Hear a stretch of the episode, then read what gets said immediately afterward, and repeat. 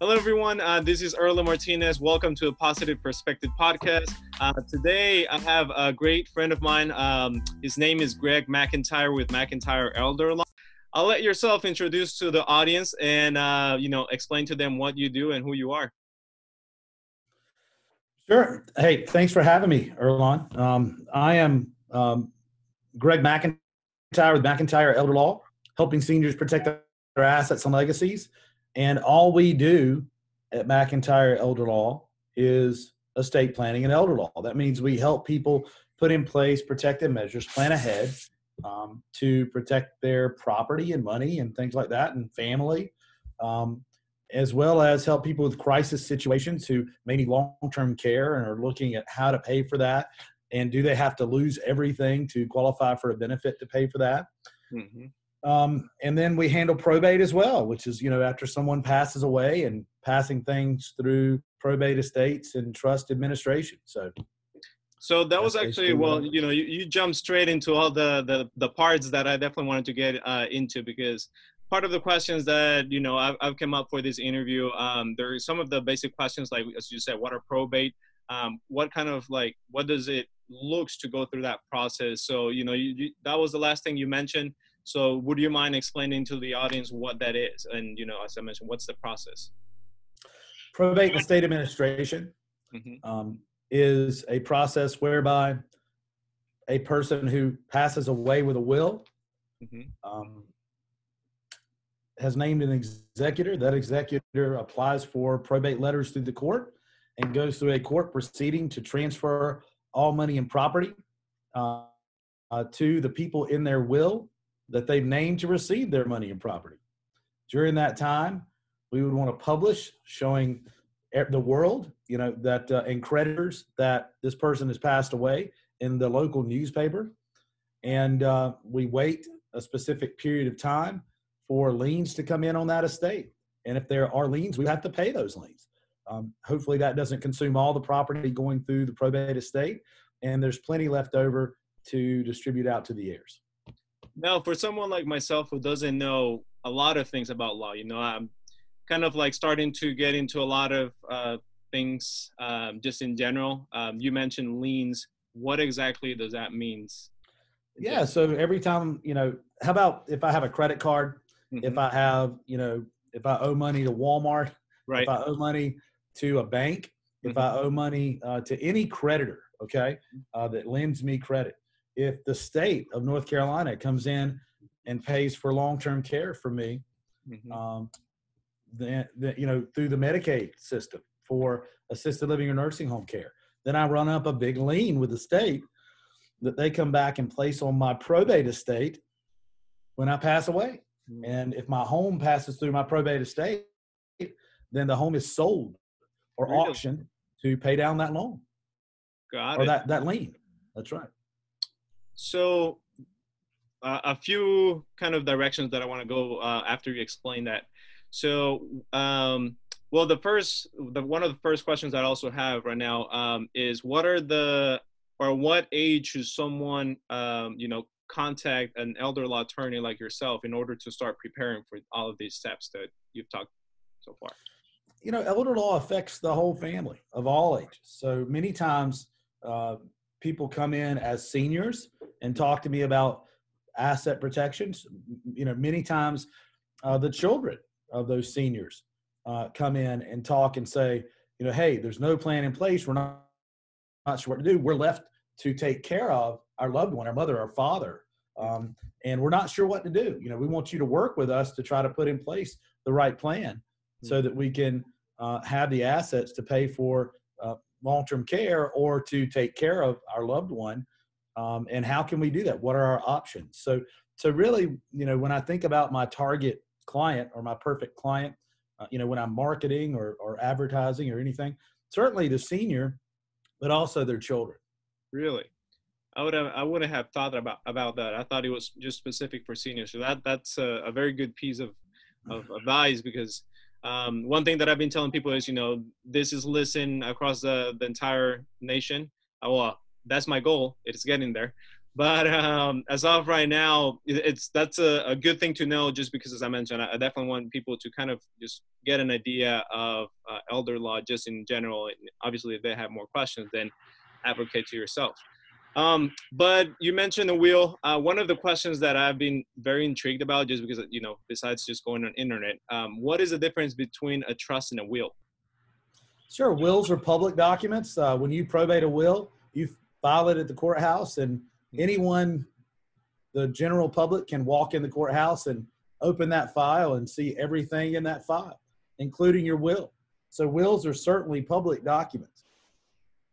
Wills are subject to liens, hmm. okay, uh, through the probate process and that lien period. Mm-hmm. Trust are private documents. Trust have trustees, and the trust is administered in the private, you know, by the trustee, usually in conjunction with professional help from an attorney, but it's not a court process. Got it. So why would someone go for either either or? There can be uh, a number of advantages uh, that a trust has over a will. Number one, a trust avoids probate.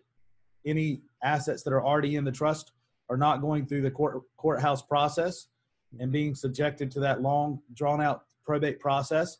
Mm-hmm a trust can allow you to script what happens to, to money and property over an extended period of time, well beyond your death. I had a law professor that called it dead hand control, and I always pictured a remote control sticking up, you know, in a hand from the grave, you know, mm. and you're controlling what happens on earth with your money and property and your family well beyond even when you passed away. So I might not want to curse my 18 year old children when they turn 18, you know, with a lot of money or my my grandchildren. So I might want to set up discretionary trust with a reliable, trustworthy trustee mm. that is over that money, um, that has a legal fiduciary duty to guard that money for my child, children, grandchildren. And let's say it's a discretionary trust where I make it clear that it's to pay for their education, for their college education. And then after they get their college education, maybe starting at 25 years old, I want to distribute 10% of that money to them over the next 10 years until the trust is exhausted so that I don't give them a large lump sum of money at a very young age when they have very little life experience. They're immature and they don't have a lot of education. So yeah. they're going to blow it or wind up with a drug problem. Yeah. You know, I mean, if I would have gotten a ton of money at 18, I would have blown it in some redneck stupid way, probably at Myrtle Beach with a Lamborghini and I'd have been in rehab or something no what what is a well you went there in in terms of you know the uh elder yeah, keep it real. It is, I, it is. I, agree a thousand percent with you. And what is it one of the crazy i mean if, if a grandparent feels really comfortable with giving a million bucks to an 18 year old grandchild they probably they probably don't. Most don't. Most most have the wisdom to understand that they're going to do something really stupid with this money because they don't have life experience or they're young. Well no you you're bringing fla- uh, flashbacks right now to me because I used to work at Audi of Charlotte, and there was I don't know if you're familiar with uh, the R8, which are their top of the line. Um, and nice cars. I'd like one now. Actually. Yeah, yeah. You own you own one nine or I you would like one. I would oh, love one. Like one. Okay. Nice um, cars. But uh, essentially, I remember there was like I think like a 23 year old, 24 year old. He wanted to pay cash because his grand uh, his grandparents passed uh, like all the money to him, and I was just like, I'm pretty sure you're making a very, very. Uh, you think he still has that car? What was that? You think he still has that car? I don't think so. I don't think so. But no, that, that probably, yeah, I'm sure he had a little fun for a little while. But. I'm I'm sure that I'm sure he did. I'm sure he did. Um, yeah, but um, that two hundred thousand dollar plus vehicle could have yeah. paid for his college and probably all his siblings' college. You know, and uh, you know, or his college and grad school at least and uh, at, at, at the best of schools. And and then you know maybe maybe we give him the rest over time um, maybe to help for a down payment on a house or something. Absolutely. Now you went um you know one of the questions that i also have which is very connected to this. So how should or what are the bases for an elder uh, person to start planning you know uh, their trust and wills with yourself Sure. I mean, you know, we get together generally for mm-hmm. a consult, consultation. We call them consultations, legal consultations. Okay. and we sit down and discuss with the person, the family, you know, whomever's interested and needs to be there, and discuss what kind of planning needs to be done.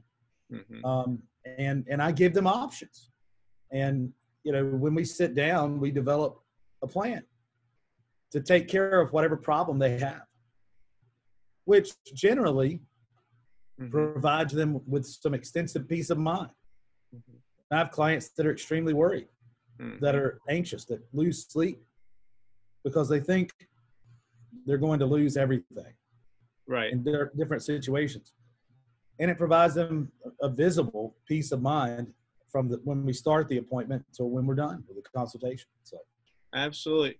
And uh, one of the, you know, one of the things that I've been thinking about uh, as well is, you know, as, as we're recording it, as we're recording this, sorry, um, we are going through the coronavirus crisis, um, and a lot of things are, you know, changing every single day. What should an elder person do right now, or their families, to either protect that person, protect their assets, as you said, or like what's kind of like some, you know, quick tips, um, but what are some actionable steps someone should take?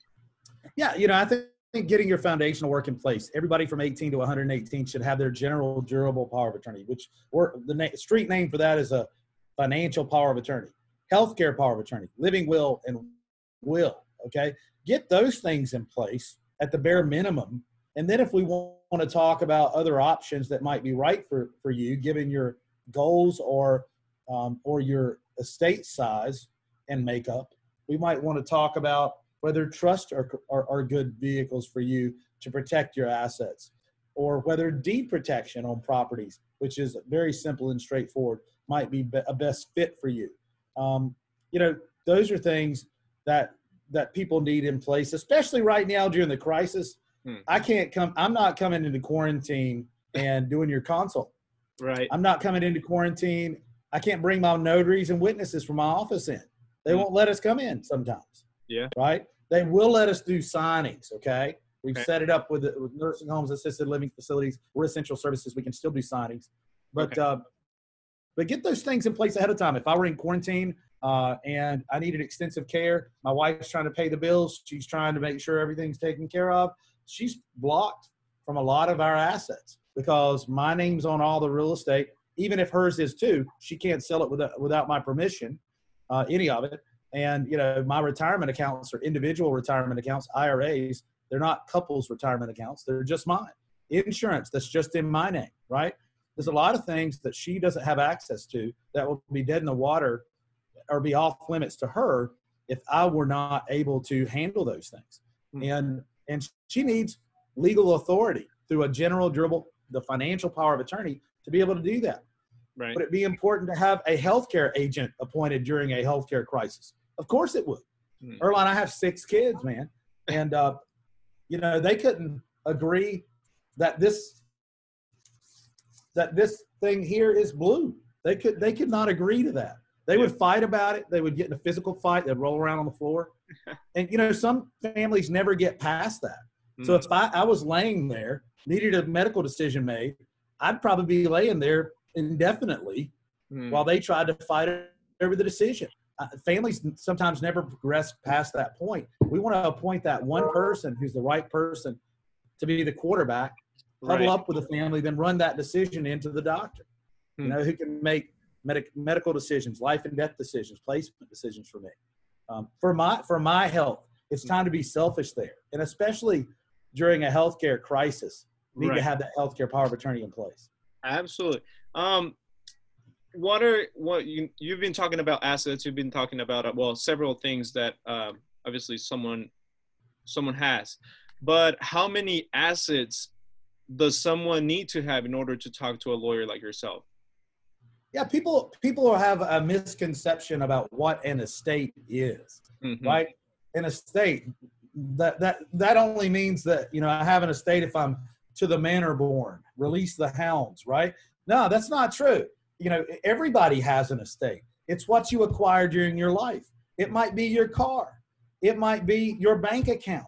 It might be your retirement. It might be your house. It might be a combination of those things. People have estates. They have small estates, medium, and large estates. and we can generally accommodate people with all size estates. Got it. Absolutely. Um, and one of the things that you mentioned is misconceptions, and that's one of my favorite answers uh, or my favorite questions to always ask. Are or that question is, what are some uh, common misconceptions that someone has about you know elder law attorney? Number one, that I am also the uh, character in Better Call Saul. That is not true. Okay, that's That's the number one common misconception to dispel. Mm-hmm. Well, which one? Although, mm-hmm. What's that? What What did you say he was? Sorry, I didn't catch. I it. am not the attorney in Better Call Saul. Okay, that is not me. All right, Saul Goodman plays an elder law attorney in Better Call Saul to begin with, until oh. he changes and gets hooked up with the cartel. That is not me, but I have a lot of good conversations about that. Yeah, elder law is much you're, different. You're talking about Breaking Bad. Yeah, I, am I'm well, it's, it's a it's an offshoot of Breaking Bad. He's an elder law attorney in that show. People talk to me about it all the time. That's uh, very uh, number two. That uh, that you have to be rich to do estate planning. That's not true. And in fact, many people can do estate planning and and retain the money and property that they that they've accumulated over their lives. There's, I love this term, middle class guilt, and it's true. You know, the, the people I see that want to give back everything that they ever made to the government in the end are a lot of times not rich people because they're planning with them.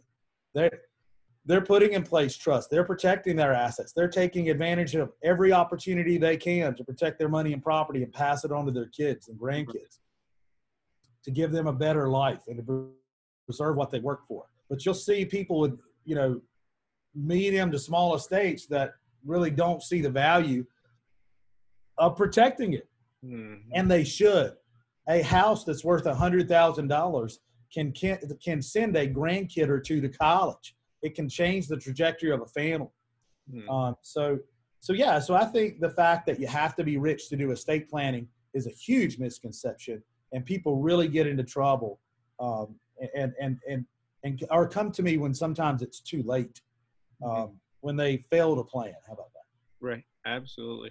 Um, so one of the questions that I wanted to ask you about that as well is when someone um, is starting to plan um, you mentioned you know you don't you don't have to be rich and everything but what happens if you know for god's sake like someone passes away and they they have accumulated you know as you said they're a medium class type of person um, what happens to all that money if they don't have any wills or trusts in place yeah sure it, it depends you know sometimes people get in situation the, the biggest thing i'm worried about in elder law is long-term care mm-hmm. that's the biggest ticket item a lot of times. That's what, what makes people spend down. You know, people will spend hundreds and hundreds of thousands of dollars over several years on long-term care, okay, on assisted living or nursing home care. Many times it makes their fortunes disappear.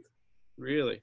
Right. And, and you know, especially if you have a spouse. You know, I meet with the crying wife a lot of times, um, and she's concerned because they've spent down hundreds of thousands over the last several years for the husband's care and she's scared she's going to be destitute and broke.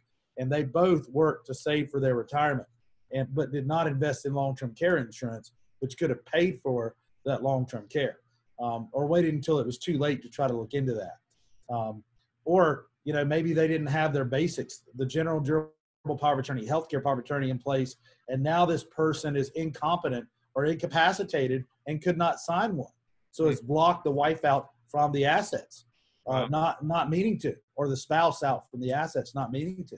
Mm-hmm. So the, the earlier you can get in and, and, get those things in place, the better. So you mentioned the elder um, insurance or elder care insurance. Sorry, um, long-term care insurance. Yeah, when does someone starts paying for that? Or because I, I that's a first time I hear that term, and you you mentioned it's one of the most important things. But when should someone start paying? Sure, sure. Uh, at this point, I do not sell long-term care insurance. I'm not a, a, a an insurance agent. I'm the attorney, but right. certainly I recognize that as a, a valid and and um, effective estate planning tool. Mm-hmm.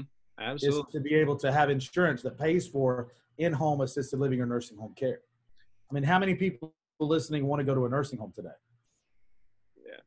Maybe rather have the m- private money to bring someone in to take care of you at home. That's very true. Long-term care insurance has the power to do that. Got it. Um, one last thing that uh, I was, you know, finding online different questions and, and, trying to think as I, because as I mentioned, you know, I'm not that familiar with elder law attorney. I've now you're doing a great job, man. Yeah, you should, but, you should be one. uh, you know, it's you never know what's going to happen at the end of the day. But um, never know what might happen. Yeah. Yeah. One question that I definitely found across multiple, you know, people uh, online is so how does an elder law attorney help with taxes and like the tax planning? I guess I should say because I always put out number one the disclaimer that I am not a tax attorney.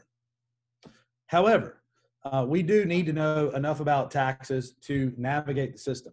Hmm. So, an elder law attorney and a, a, true estate planning attorney is going to have a knowledge of how trust, which is a good another thing trusts are good at, helps you navigate the tax system or increase your taxable exemption for money and property you might pass on um, at the end of your life. Right now, during this podcast, you know, the taxable exemption that for a gift and estate tax is $11.18 million. So unless you have over that, you're not going to get hit with gift tax during your life or estate tax at death. Mm-hmm. But that sunsets in 2025. So going into 2026, it could be a different ballgame. You know, if it came down to a couple hundred thousand, you know, or, or you know, somewhere around there, I'd have people lined up around the blocks wanting wanting to do trust to maximize their taxable exemption when they passed away. Absolutely. And uh, Greg, one of the last things that I always like to, you know, leave be, or ask before we leave is, um, what is the one thing you wish everyone knew about elder law attorneys? that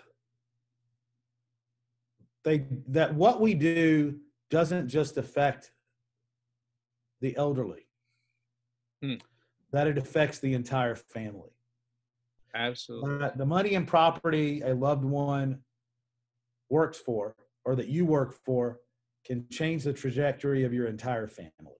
Right. And elder law attorneys have the power to do that. I wish they knew how much we actually do know and do spend looking at benefits and those things. I, I see people all the time that come in and they already have in their head that, oh, this can't be done or these things can't be done.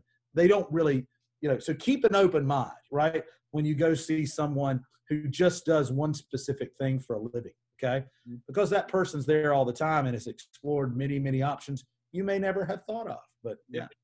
Absolutely. And uh, Greg, one of the things that, um, well, I know you only work in certain states. For those of us, or for those who, uh, who are listening, what states do you work in? Yeah, so I'm a, an attorney in North Carolina. However, I am, uh, and attorneys are licensed state by state. So I'm a, a, North Carolina attorney, and North Carolina is a fairly good sized state. So if I could tackle the entire state of North Carolina, that could keep me busy for a lifetime. Okay. However, um, I am a part of ElderCounsel, which is a national group of elder law attorneys, and that allows me to have a really deep bench to refer to and work with attorneys from around the country. So, ever have any questions, call us 704 749 9244, regardless of what state you live in, and we'll try to get you to the right place. Awesome. Well, Greg, that was actually going to be my last question. Where can people find you? So if you want to, you know, just give 704 749 704 749 9244 is our phone number.